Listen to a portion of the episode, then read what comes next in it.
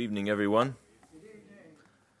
If you would, please open your Bibles to 1 Thessalonians chapter 4. 1 Thessalonians chapter 4. And please stand with me as we read God's Word.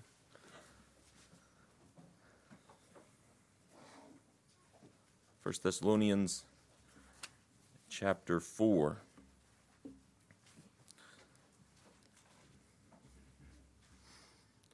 I will warn you that this is a topical message, and so we won't spend a lot of time in 1 Thessalonians chapter 4, but you will understand, I trust, why I started with this passage. 1 Thessalonians 4, verse 1 Let us hear God's infallible word, given to us by his apostle Paul.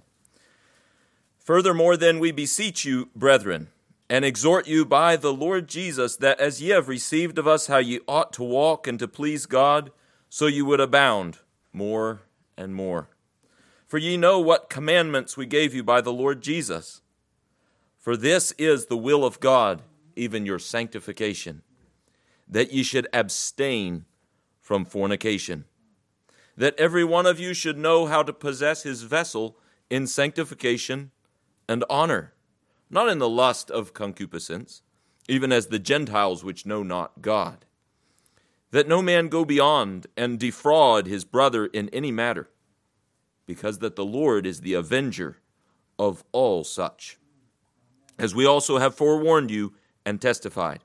For God hath not called you, uh, I'm sorry, for God hath not called us unto uncleanness, but unto holiness.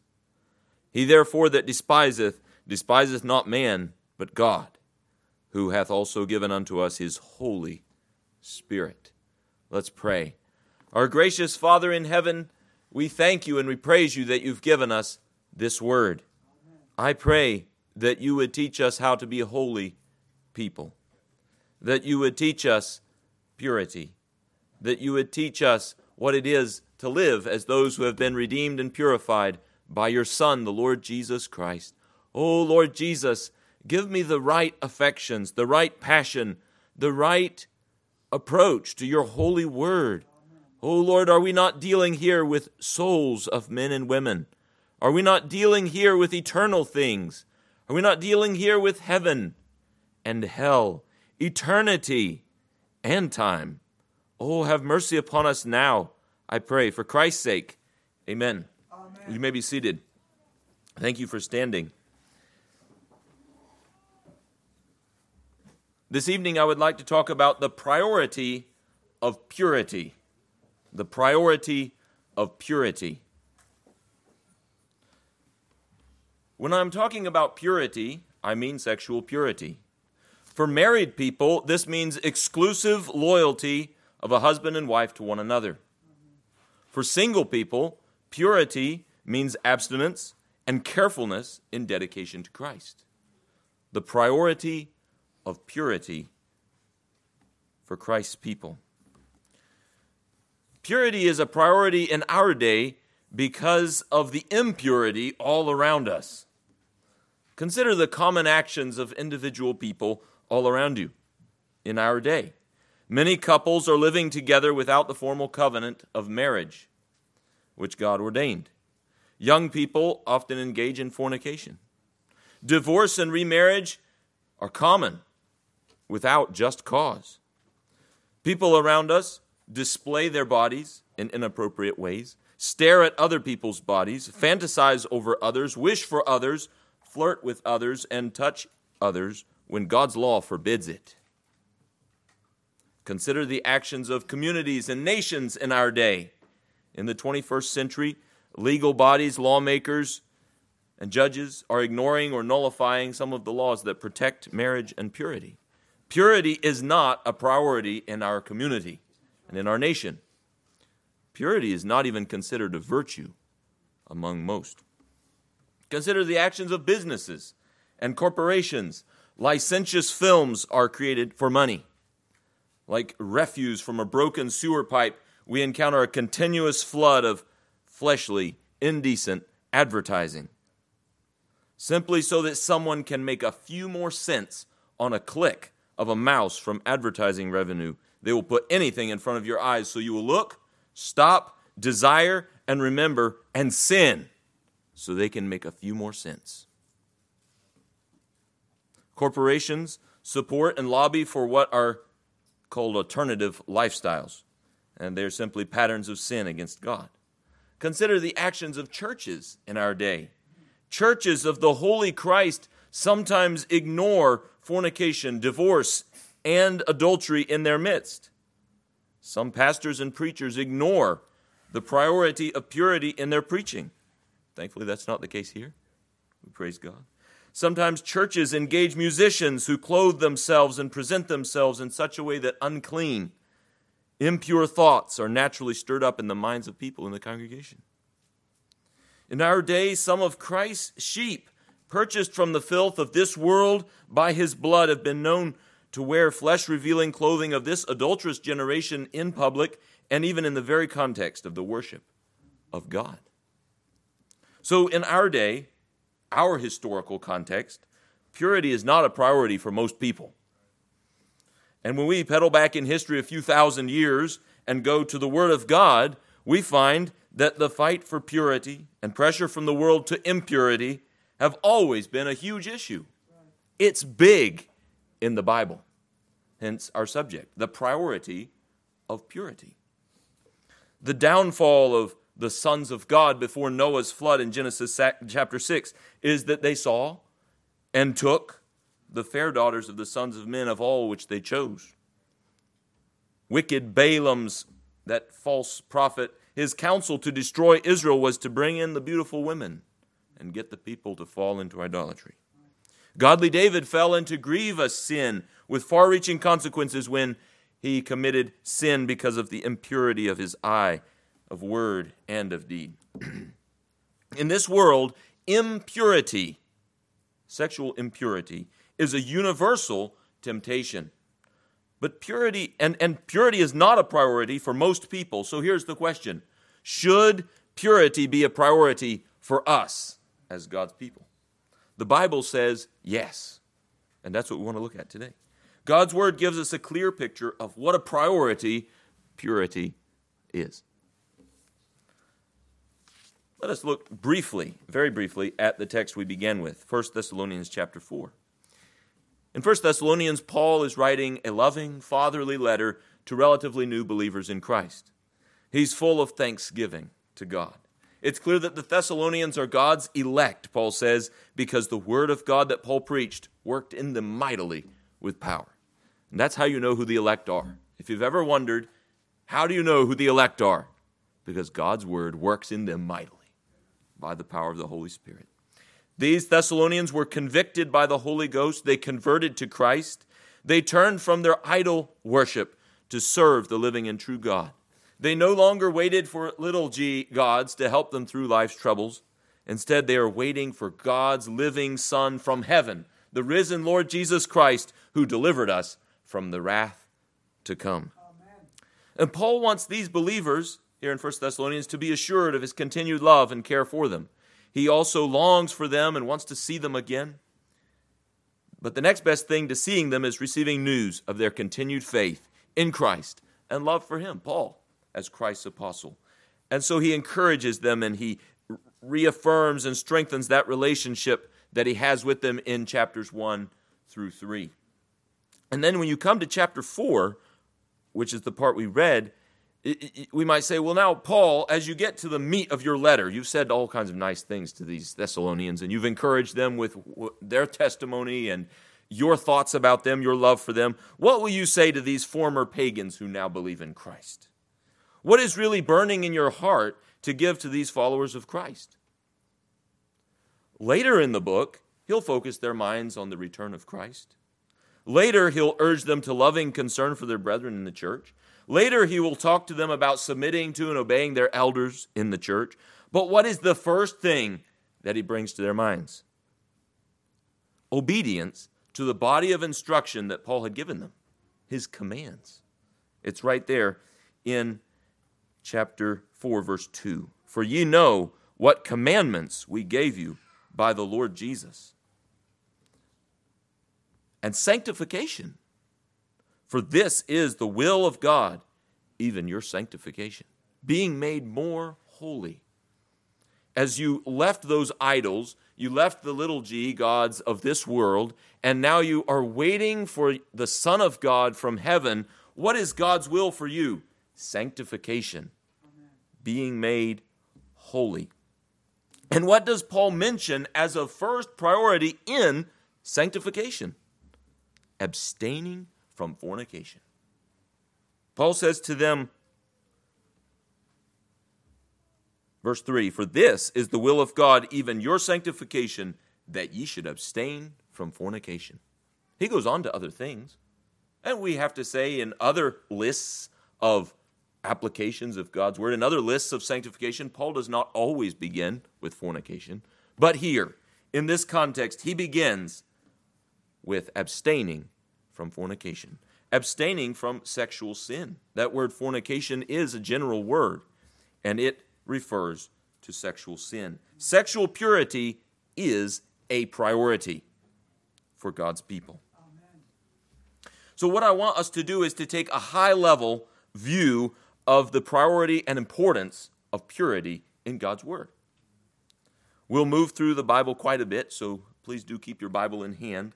And we'll, we'll look at about, I think it's about 14 passages or so, just briefly. We're not going to do an in depth study, we're not going to do a, a deep exegesis of each passage. Those are vitally important. But tonight, we're going to do just a topical look at the priority of purity. It's huge in the Bible. So let's move back in the Bible to the very beginning, Genesis chapter 2.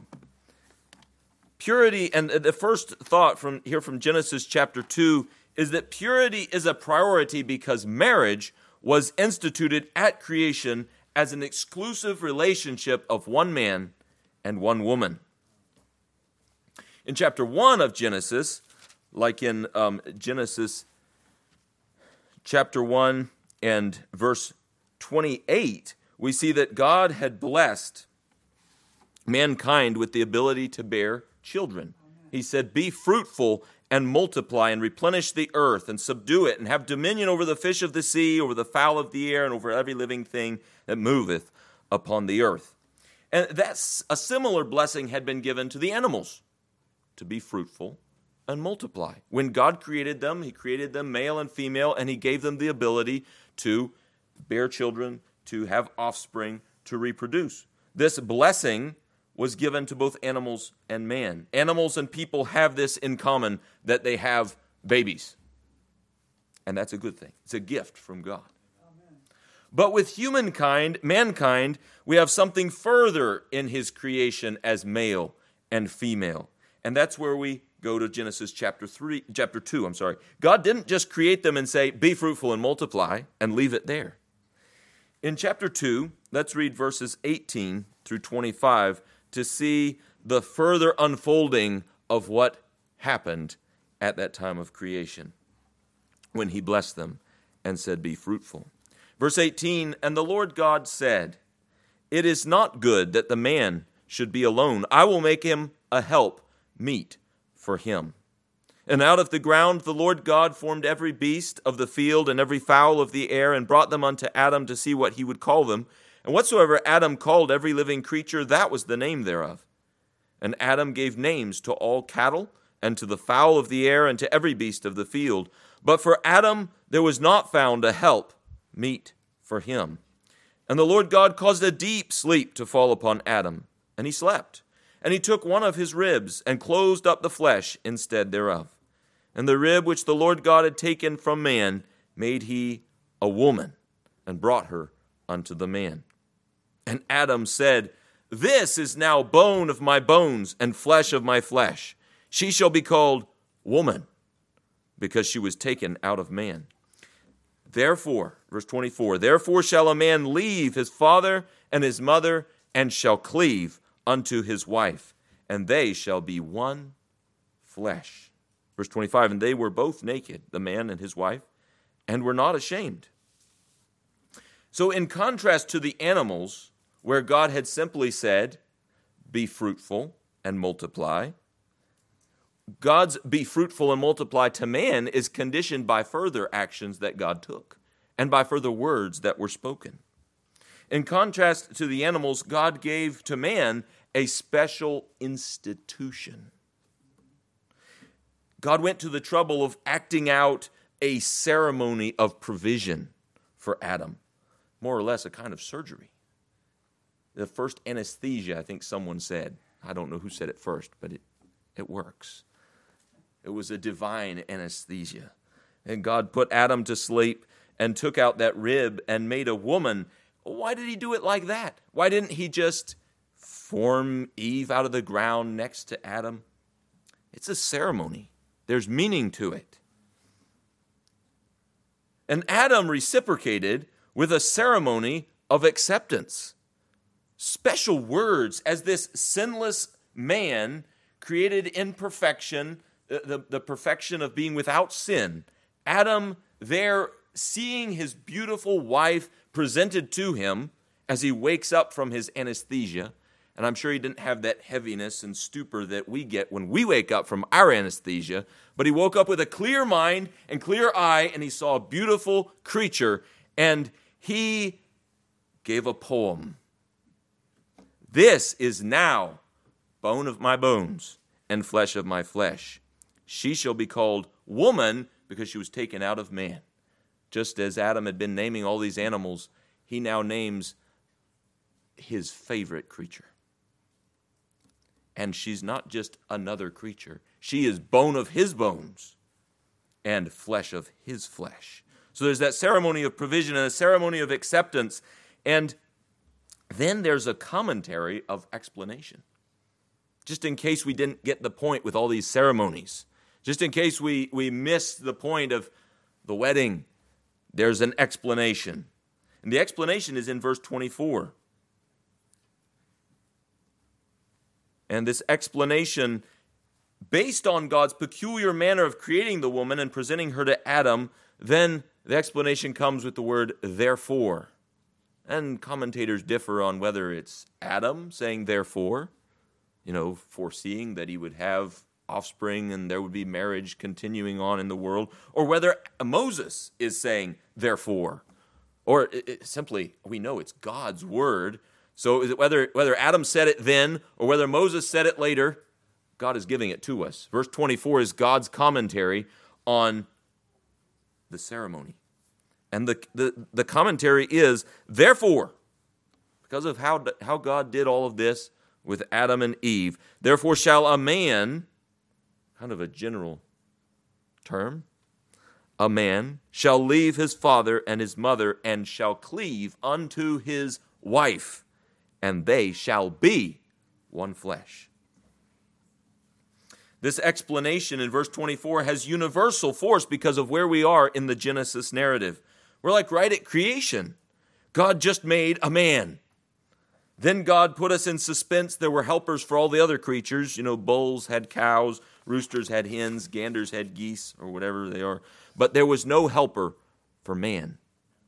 And then God did that surgery and made a woman and gave her to the man. And the first man wakes up from his surgery, sees his beautiful bride, exclaims about how wonderful she is, and then the words, Therefore shall a man. It's a universal description of what should happen after that. The first man reveals for us what all men should do and not just should do, shall do. This word of explanation in verse 24 calls for a man to leave his father and mother. It calls for a cleaving unto his wife, holding on to her, being dedicated to her. Then it concludes with that summary they shall be one flesh. Who would be one flesh? The two, the man and his wife. This short explanation in verse 24 teaches all kinds of things about nuclear family, because a man leaves his father and mother, parental responsibility and its limits, because a man leaves his father and mother. But even more about marriage. We won't explore all those things. There's a lot in that verse, at verse 24. And it shows up in all kinds of theological discussions about all kinds of things related to marriage, family, all those kinds of things. But this is the basis of marriage. This is why marriage takes place in this world. It's not just a human event, it's not just a human idea, a human institution. We can't redefine it, we can't reshape it. God made it at the very beginning. The leaving and cleaving of verse 24 tells us that the man woman relationship is to be permanent, cleave, and loyal, cleave, as well as physical, one flesh. It is exclusive. The two, man and woman. So when we talk about purity and the priority of purity, it all starts right here. Anything related to marriage in the Bible really starts right here. So we probably as we go through the Christian life, we should expect to come back to Genesis chapters 1 and 2 quite frequently. Purity, as I'm exploring it in this message, is demonstrating that loyalty that we see prescribed in Genesis 2:24. That cleaving. Impurity is disloyalty to that relationship. Purity is being exclusive about who you love and who you touch. Impurity is being inclusive about who you love and who you touch. This exclusivity matters because God made all of us either male or female. And our pastor Jeff likes to remind us of that fact that you're either a man or a woman, boy or girl, and to good effect. It's good to be reminded what we really are. And since we're all either male or female, and at the very beginning God instituted something we call marriage, an exclusive relationship, then we all need to make purity a priority. So, Genesis chapter 2. And then we move along through the Bible. And as we go into the body of Genesis, be, before we get to the book of Exodus with its laws and all the laws that God gave to Israel while we're there with the patriarchs and all of the, the people in ancient times in the book of Genesis, we see that purity was a priority there. We won't look at particular texts, but just think of the things that go on in Genesis. Think, as I mentioned before, of Noah's flood. The sons of God saw the daughters of men that they were fair and took of all that they chose. They saw that those women were beautiful, gratifying to the senses, and they took of all which they chose. In Genesis, the book of Genesis, we read of rape, incest, adultery, prostitution, and all with dire consequences. Then, as we move into Exodus, of course, we come to Exodus chapter 20 and many other passages, but let's just think about the Ten Commandments. What were the Ten Commandments? They were a summary of what God was requiring his people to do in response to his glorious work of redemption and bringing them out of Egypt. He was calling them to exclusive faithfulness to him. And there we see in the Ten Commandments the abiding and universal law of God in very summary form. And the items that appear in those Ten Commandments are universals. And they're also very simple. And thou shalt not commit adultery is encoded in the Ten Commandments. On the surface, it might appear that that command only refers to one kind of sexual sin, adultery. But when you consider the fundamental nature of marriage, as we saw in Genesis chapter 2, and that exclusivity in marriage is the basis for purity, then we can see how thou shalt not commit adultery demands or implies every aspect of purity and holiness between men and women in thought, word, and deed. In the 17th century, a group of Puritan pastors compiled the Westminster Larger Catechism. And this catechism gives us some thought provoking expansions of each of the Ten Commandments. And on the seventh commandment, it gives us a lot to think about. So I'm just going to read through what they say comes directly from the seventh commandment as they thought about the implications of what this commandment requires. What are the duties required in the seventh commandment?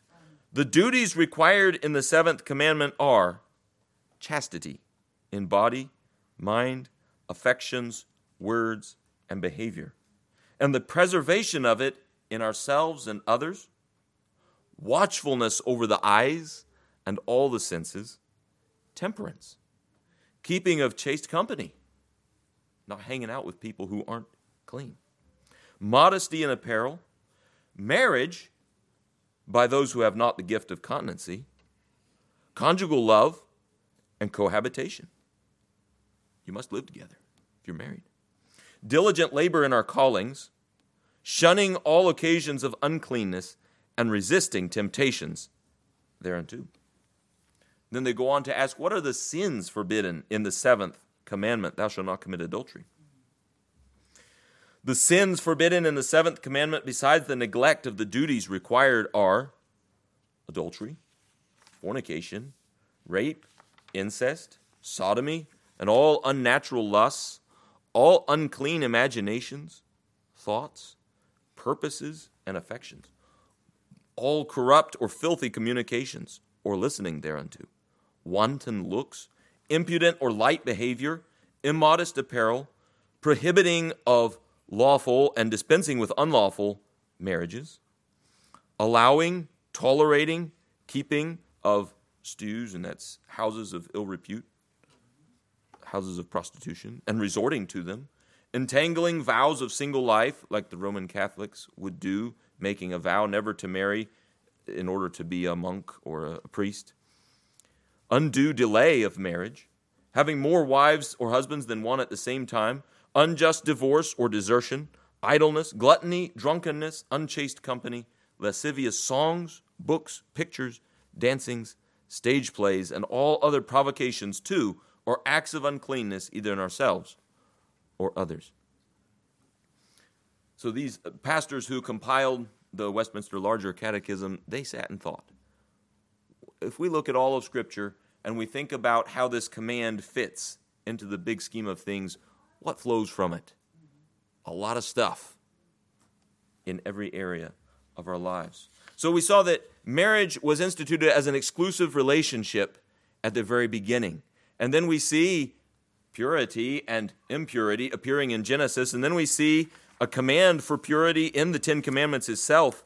And then as we move a little further along, we see that purity is a priority because the holy God prescribed the death penalty for violation of several of the laws related to purity under the Mosaic law. Amen. For example, and this is only one example, one, one section, Leviticus chapter 20. Mm-hmm. Lying with another person's spouse, lying with a close relative, or lying with a beast, all called for capital punishment. Death. Death for sins of impurity. Purity is a priority also because impurity drastically affects our earthly well being. Uh, let's turn to Proverbs chapter 5. Proverbs chapter 5. And this early part of Proverbs is a father, Solomon, writing to his son, giving him fatherly instruction. There's a concreteness about the women in the first chapters of Proverbs, Solomon talks about woman wisdom and also about the strange woman. And they relate directly to actual people, but also there's an abstractness to them. When he talks about woman wisdom, he's talking about wisdom. And also when he's talking about the strange woman, he's probably referring also to sin. But we can see it in either sense an abstract sense or a concrete sense. But here, he definitely takes a very specific and concrete view of the strange woman, an unclean woman, an unfaithful woman, a wife, even a prostitute. Proverbs chapter 5 verse 1 he says, "My son, attend unto my wisdom and bow thy ear to my understanding, that thou mayest regard discretion, and that thy lips may keep knowledge." For the lips of a strange woman drop as a honeycomb, and her mouth is smoother than oil, but her end is bitter as wormwood, sharp as a two edged sword. Her feet go down to death, her steps take hold on hell. Lest thou shouldest ponder the path of life, her ways are movable, that thou canst not know them. Hear me now, therefore, O ye children, and depart not from the words of my mouth. Remove thy way far from her, and come not nigh the door of her house, lest thou give thy honor unto others, and thy years unto the cruel. Lest strangers be filled with thy wealth, and thy labors be in the house of a stranger, and thou mourn at the last when thy flesh and thy body are consumed, and say, How have I hated instruction, and my heart despised reproof, and have not obeyed the voice of my teachers, nor inclined my ear to them that instructed me. I was almost in all evil in the midst of the congregation and assembly. We have hints here of the effect of this sin, the effect of going after this woman in eternal ways, where he says her feet go down to death and her steps take hold on hell. But also, Solomon turns his son's attention to the effects on his life in this world. He talks about strangers being filled with his wealth, his labors being in the house of a stranger, and his years going to the cruel, and his honor going to others, and his body, his flesh and body being consumed. I don't know about your neighborhood, but mine is an illustration of this reality. And this should, this should affect our hearts to see our fellow citizens affected by their sins. Diseases accompany loose living. Depression and substance abuse follow adultery, divorce, abuse of children and women, or repeated shacking up and abandonment. There are legal ramifications to actions of impurity. Think of the sex offender registration list. Think of child support. I once sat in a room of delinquent juvenile boys and I asked them how many of them had children. And I was surprised. These are juveniles, 14 to 17. Quite a number did, and it was not a happy thing. Some of them don't love the woman they once lusted after. But the state of Florida stands over each man and cleans out his bank account every month to support the woman he no longer loves and the child that he unfortunately fathered. Impurity is a blot, a mark on a person's life, and it continues throughout life. But not only does impurity affect our earthly well being, purity is a priority because as we move along through the Bible, we learn that marriage, that marriage that we learned about, that we saw was an exclusive relationship between a man and a woman, we see that it's also a covenant of mutual ownership. I use the word ownership, I like it. I think people in our society wouldn't, but it's mutual ownership. Let's continue there in, in chapter 5 of Proverbs. Now, eh, we just read verses 1 through 14, but let's pick up in 9 again, verse 9. Lest thou give thy honor unto others and thy years unto the cruel. Lest strangers be filled with thy wealth, and thy labors be in the house of a stranger, and thou mourn at last when thy flesh and thy body are consumed, and say, How have I hated instruction, and so on. And then verse 15, we see a contrast. Contrast with those others, those strangers, the cruel. Verse 15, he says, Drink waters out of thy own cistern, and running waters out of thy own well. Let thy fountains be dispersed abroad, and rivers of waters in the streets. Let them be only thy own, and not strangers with thee. Let thy fountain be blessed, and rejoice with the wife of thy youth. Let her be as the loving hind and pleasant roe. Let her breast satisfy thee at all times, and be thou ravished always with her love. Why wilt thou, my son, be ravished with a strange woman, and embrace the bosom of a stranger? Marriage is that covenant in which that relationship that we read about in Genesis chapter 2, in which a man and a woman enter into ownership of one another. That's why we say, my wife, my husband.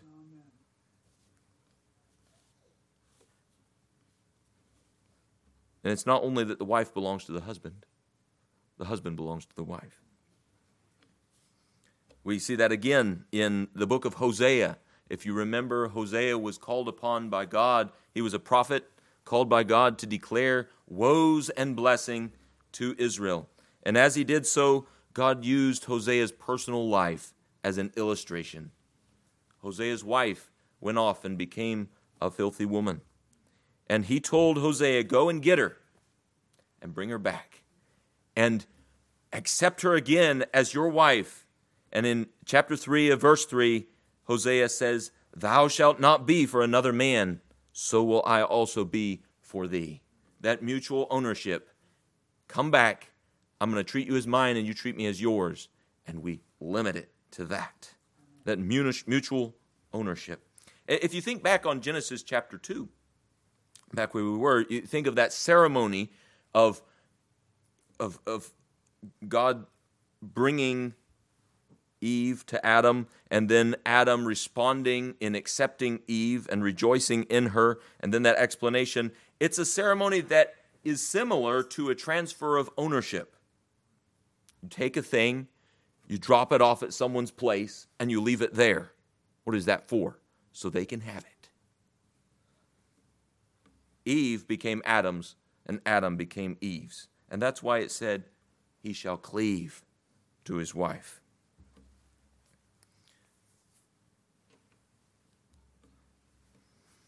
But not only is purity a priority because marriage is a covenant of mutual ownership, but purity is a priority because in that covenant of mutual ownership and exclusivity, God has given us a primary picture of his relationship with his people.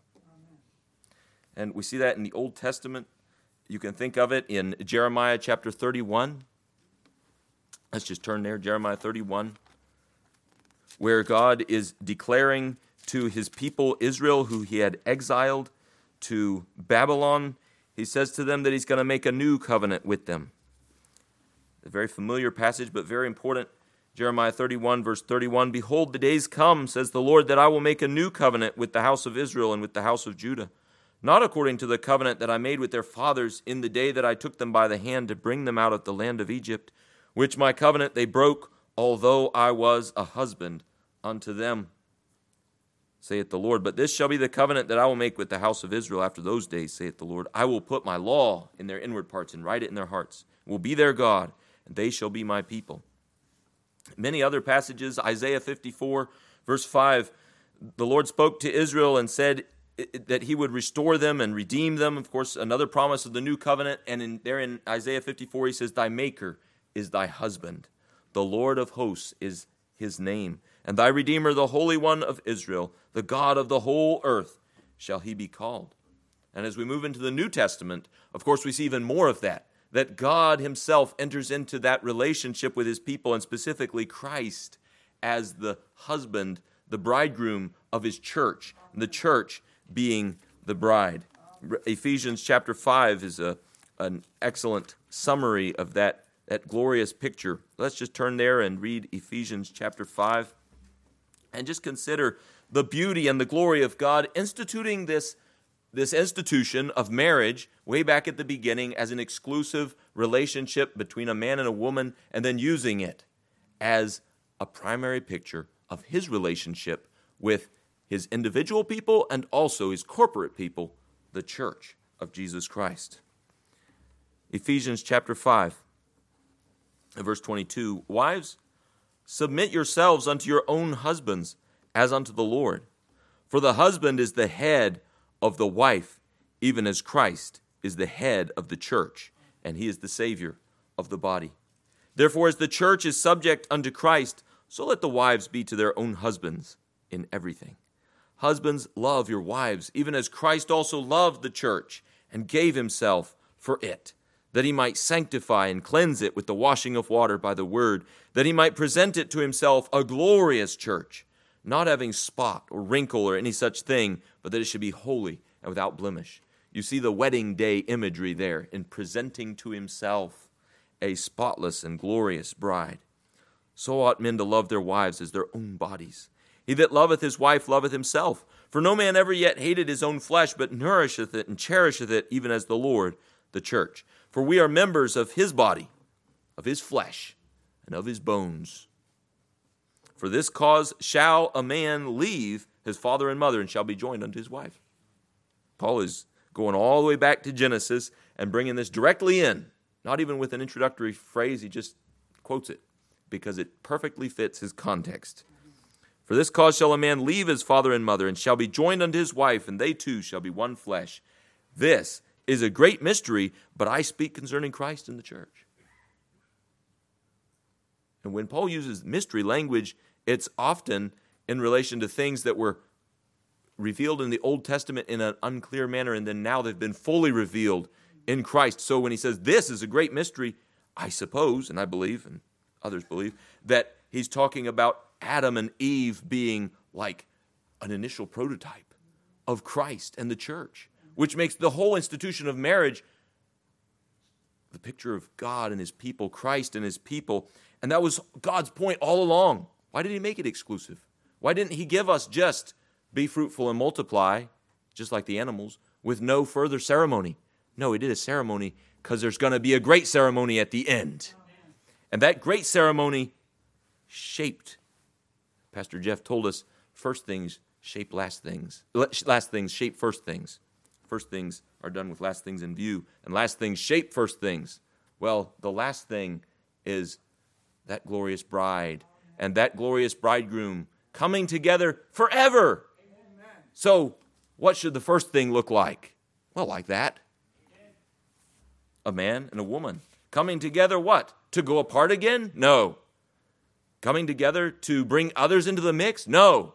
Coming together for exclusive rejoicing in and enjoyment of one another in this world. Amen. And this world is a limited place.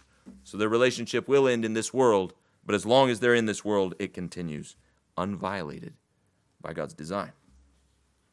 So we have all of these reasons why purity should be a priority.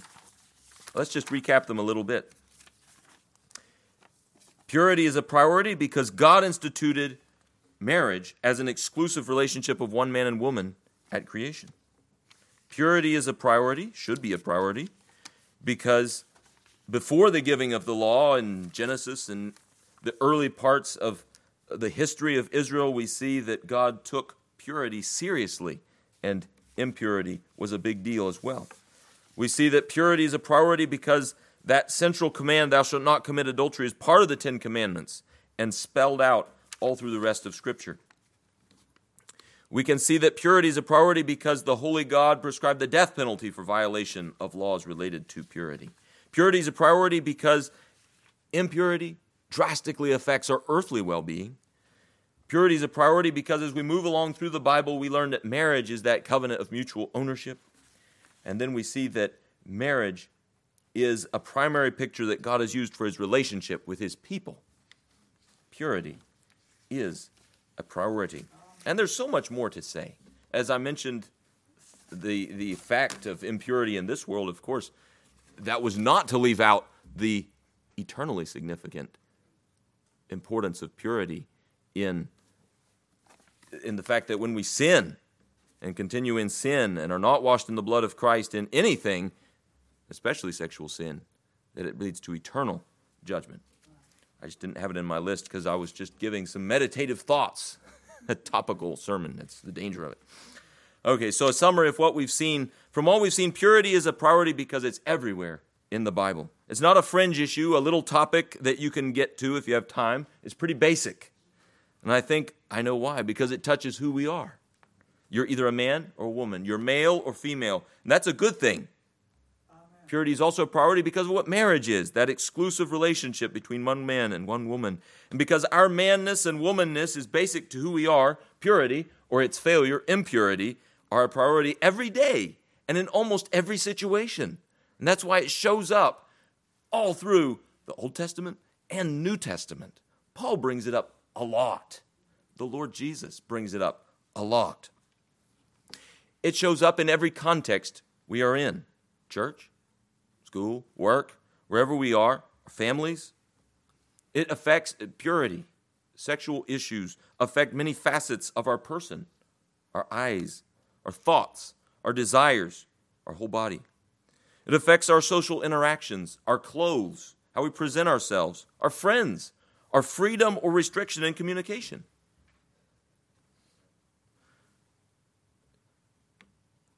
In a way, sexual purity is different from many other moral categories of right and wrong because of how pervasive it is. You might only deal with temptations to murder or theft on an occasional basis, but impurity is probably every day in some way or another. One area that impurity sneaks in on us is our clothing.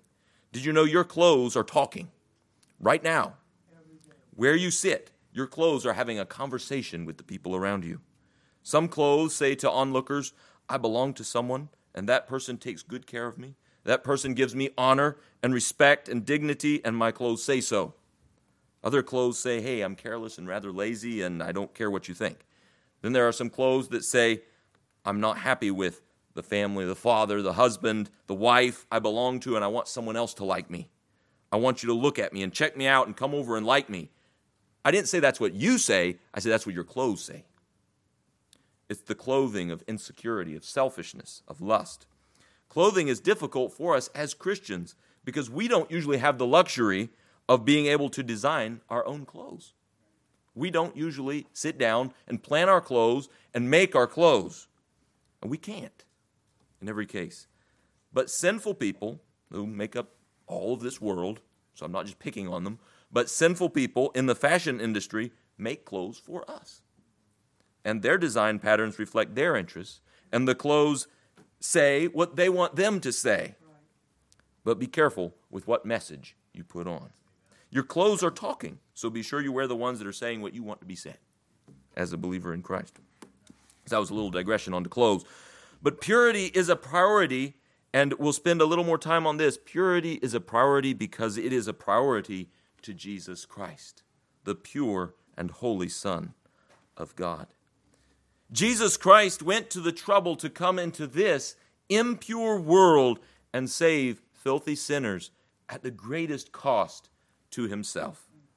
Let's go to 1 Corinthians chapter 6, 9 through 11. There are many passages I could I could go to or we could go to to think about Christ and this issue of purity. So many things he said about purity, but I'm just going to go through a few. 1 Corinthians chapter 6 verses 9 through 11 Paul is talking to that church at Corinth that had many issues going on and one of the issues was that someone in the church was committing fornication. 1 Corinthians chapter 6 verses 9 through 11. Know ye not that the unrighteous shall not inherit the kingdom of God? Be not deceived, neither fornicators, nor idolaters, nor adulterers, nor effeminate, nor abusers of themselves with mankind, nor thieves, nor covetous, nor drunkards, nor revilers, nor extortioners shall inherit the kingdom of God. And such were some of you. But ye are washed but ye are sanctified, but ye are justified in the name of the Lord Jesus and by the Spirit of our God. Washed, sanctified, justified. How?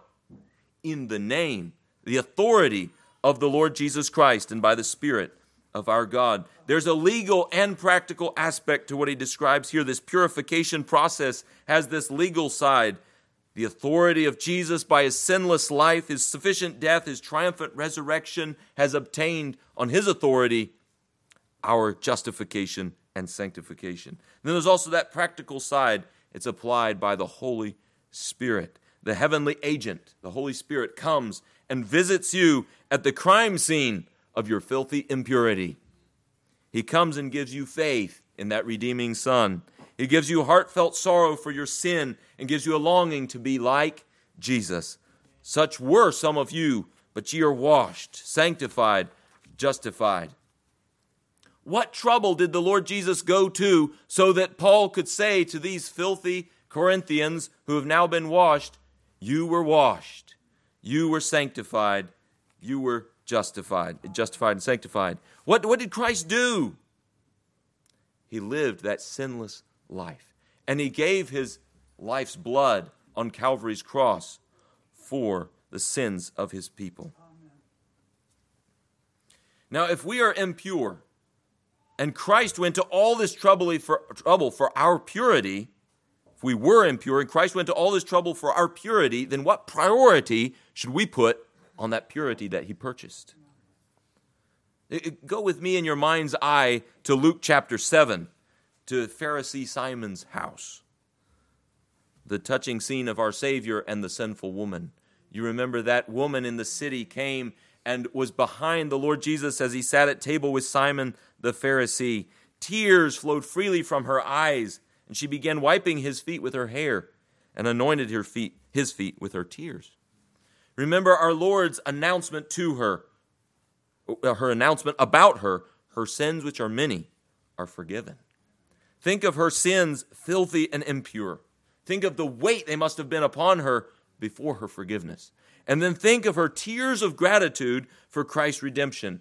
He acknowledged the greatness of her sins, her sins which were many. But he turned to her and said to her face, Thy sins are forgiven. Amen. And then, Thy faith has saved thee. Go in peace. So think of that sinful woman and think of the pure and holy Savior. Luke tells us she was grateful to the point of tears. Why did she weep? Why did she weep? I don't know what she knew, but I know what we know and why we should weep in the same context. We, like this sinful woman, were all once filthy, impure sinners who reveled in going beyond the boundaries of God's law. We, like her, were all defiled in his sight, filthy and evil because of our impurity. We were worthy of the crushing weight of God's eternal wrath against sin. The fire of hell will burn forever. Some of us, like her, defiled our body, our mind, and our soul with great sins of lust, fornication, and adultery. But we, just like this woman, have come in contact with a great Savior. We have seen him going about doing good as no other man did, earning for us a perfect righteousness of his active obedience. But we've seen more than she saw, because we have seen him going to the garden and sweating great drops of blood. We have seen him at Gabbatha, uh, on the pavement, submitting to a mock trial. He said, No one takes my life from me. I lay it down of my own self. We've seen him go to Golgotha, not for himself, but for us and for our impurities. We've seen his brow pierced with that thorny crown. We've seen his beard plucked. We've seen his hands and his feet nailed to that cross. We have heard him cry, My God, my God, why hast thou forsaken me? And we have heard him cry, It is finished. Then we saw him go to the grave. What was finished? Our impurity, our lusts, our sins, our vileness, our violation of that exclusiveness of marriage. The plan of God for the cleansing and washing and justifying and sanctifying of his once sinful people was all wrapped up in what Christ accomplished. Then we saw him rise, again, triumphant, not for himself, but for us. We saw him ascending and crowned with authority and glory, as we heard on Sunday, for his once impure people. And when we come now to anoint his feet in praise and love, shall we not feel gratitude and devotion to his person? And should it not make a lot of sense to us if Christ did all that for Paul to say, Remember my commandments, that you would pursue sanctification and abstain from fornication?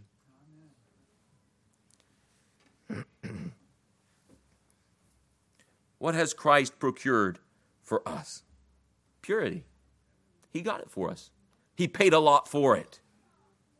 It's a priority. He got a new name for our shame. He got a new white garment for our filthy rags. He got pure gold for our debts. He got clear eyesight instead of our blindness. He gave us purity, holiness, righteousness. Will you not display your gratitude by treasuring, guarding, using, and flourishing in the purity that He has procured for you?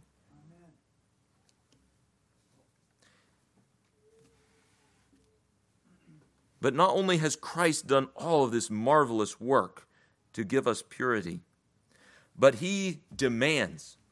It's a sweet demand, it's a command. He demands repentance from all impurity. In this, in Corinthians, but not First Corinthians, just turn over to Second Corinthians, chapter 12. We'll read verses 19 through 21. 2 Corinthians 19 through 21. Of course, repentance is all through the Bible. But here's a verse that helps to illustrate, especially repentance in relation to this issue of impurity. The Apostle Paul is dealing with the church at Corinth, and the church at Corinth is, is not honoring him as an apostle. Some there are questioning his apostleship or questioning his integrity.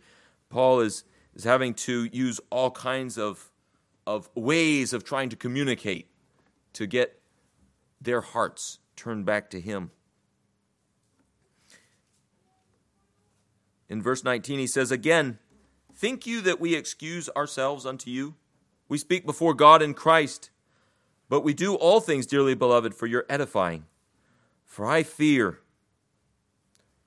Remember, he's writing to a church of Jesus Christ, purified by the blood of Christ, called apart by the Holy Spirit of Christ, the same group of people that he wrote to in 1 Corinthians chapter 6, where he said, But such were some of you, but now you are washed, you are justified, you're sanctified by the name of the Lord Jesus and by the Spirit of our God. He's writing to these same people.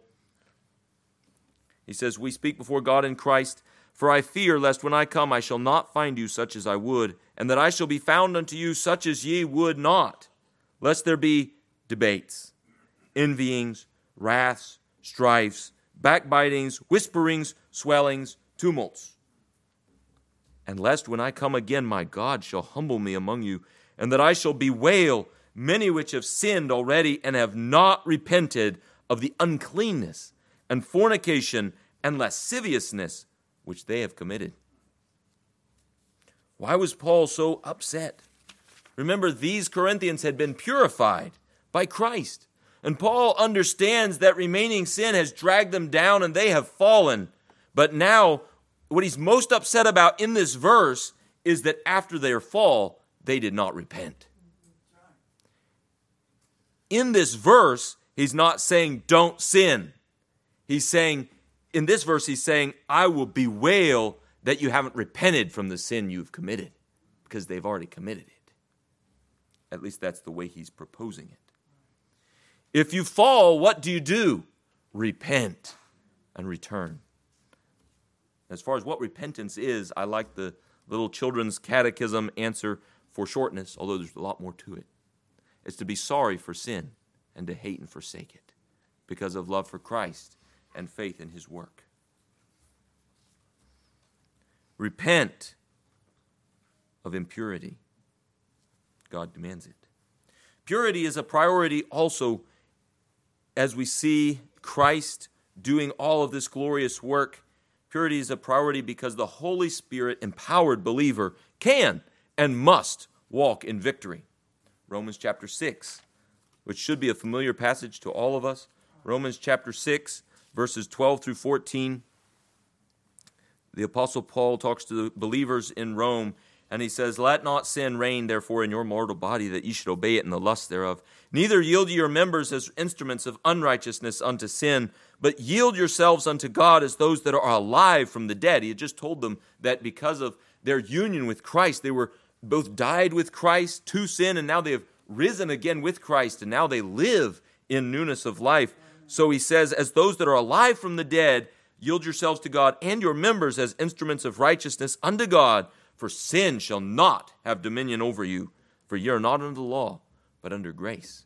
So purity should be a priority for us because we can for believers in Christ. If you're not, you cannot.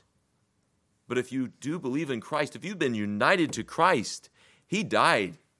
Sin has been, has, it's had its, its its throat slit. It is on its way to the grave. It is dead.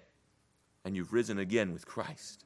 And now you can, and you must, and you will walk in victory if you belong to Christ. Purity is a priority because it reveals your eternal destiny. Revelation chapter 21 and verse 8 as John sees that glorious vision of the new heavens and the new earth, he sees the glorious gathering of the saints into the city, but then he also sees those outside.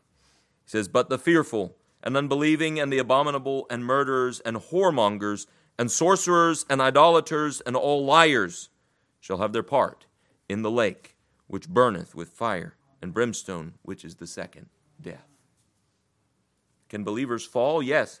believers can fall. Redeemed sinners might fall into all kinds of sin, but they do repent and they do fight because, as we read in Romans, sin shall not have dominion over you. and then lastly, purity must be a priority for the church of Christ because God has called his church to guard its membership against impurity. We've been spending some time in 1 Corinthians, and in 1 Corinthians chapter 5, I'll just read verses 9 through 13. 1 Corinthians 5 9 through 13. I wrote unto you in an epistle not to company with fornicators, yet not altogether with the fornicators of this world, or with the covetous, or extortioners, or with idolaters, for then must you needs go out of the world. If you weren't going to have fellowship with impure people in the world, then go to heaven. It's the only way out. But now I have written unto you not to keep company if any man that is called a brother be a fornicator, or covetous, or an idolater, or a railer, or a drunkard, or an extortioner. With such a one, no, not to eat. For what have I to do to judge them also that are without? Do not ye judge them that are within, but them that are without God judgeth. Therefore, put away from among yourselves that wicked person. God has called his church, the church of Jesus Christ, to guard its membership from sins of impurity. Amen. So, purity is a priority. I hope you get that line. That's the whole point. Purity is a priority. Is it a priority for you? Or has it been low on your list? If it's low on your list, I'm sure impurities come in somewhere. It must be a priority. Remember, for married people, this means exclusive loyalty of husband and wife to one another. For single people, purity means abstinence and carefulness in dedication to Christ. Bask more in Christ's love. Be more grateful for his redemption from impurity. Strive for pure thoughts by Christ's grace. Strive to rest your eyes on pure objects by his power. Strive to speak pure words by his Spirit. Strive to do pure actions out of love for Christ. Strive to encourage purity in his people that are around you. And remember, your clothes talk. Are you defiled and impure? Wash at the fountain open for sin and for uncleanness. Did we not describe it? The great and glorious work of Christ. And he says, to all those who are weary and heavy laden with all kinds of sin. You might say, well, maybe that's just for religious sinners or good sinners, kind of not so messed up sinners. No, he says, Come unto me, all you who labor and are heavy laden. I will give you rest. Take my yoke upon me, upon you, and learn of me, for I'm meek and lowly in heart. You will find rest for your souls. Impurity. Come to Christ. Are you victorious? Give God the glory and pray for strength to maintain purity and let him that thinketh he standeth take heed, lest he fall. Amen. Let us pray. O our Father in heaven, I pray that we would remember the priority of purity. And I also pray that we would remember the priority of Christ as the glorious and great Savior with whom we walk day by day. O Lord Jesus, have mercy upon us, that if you have spent so much for our purity, we wouldn't waste any of your great expenses, that we wouldn't we wouldn't dishonor you and prove ourselves ungrateful. Lord, that we would be like that woman in Luke 7, that we would constantly be thanking and praising and blessing your name, that we'd be overwhelmed with the sense of freedom from our guilt and deliverance from our sin, and thankful when we hear those glorious words, Thy sins are forgiven thee. Praise you for Christ's sake. Amen. Amen.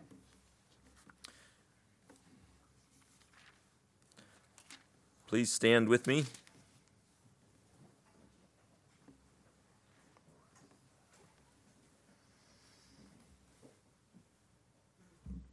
The grace of our Lord Jesus Christ be with you all. Amen. Amen.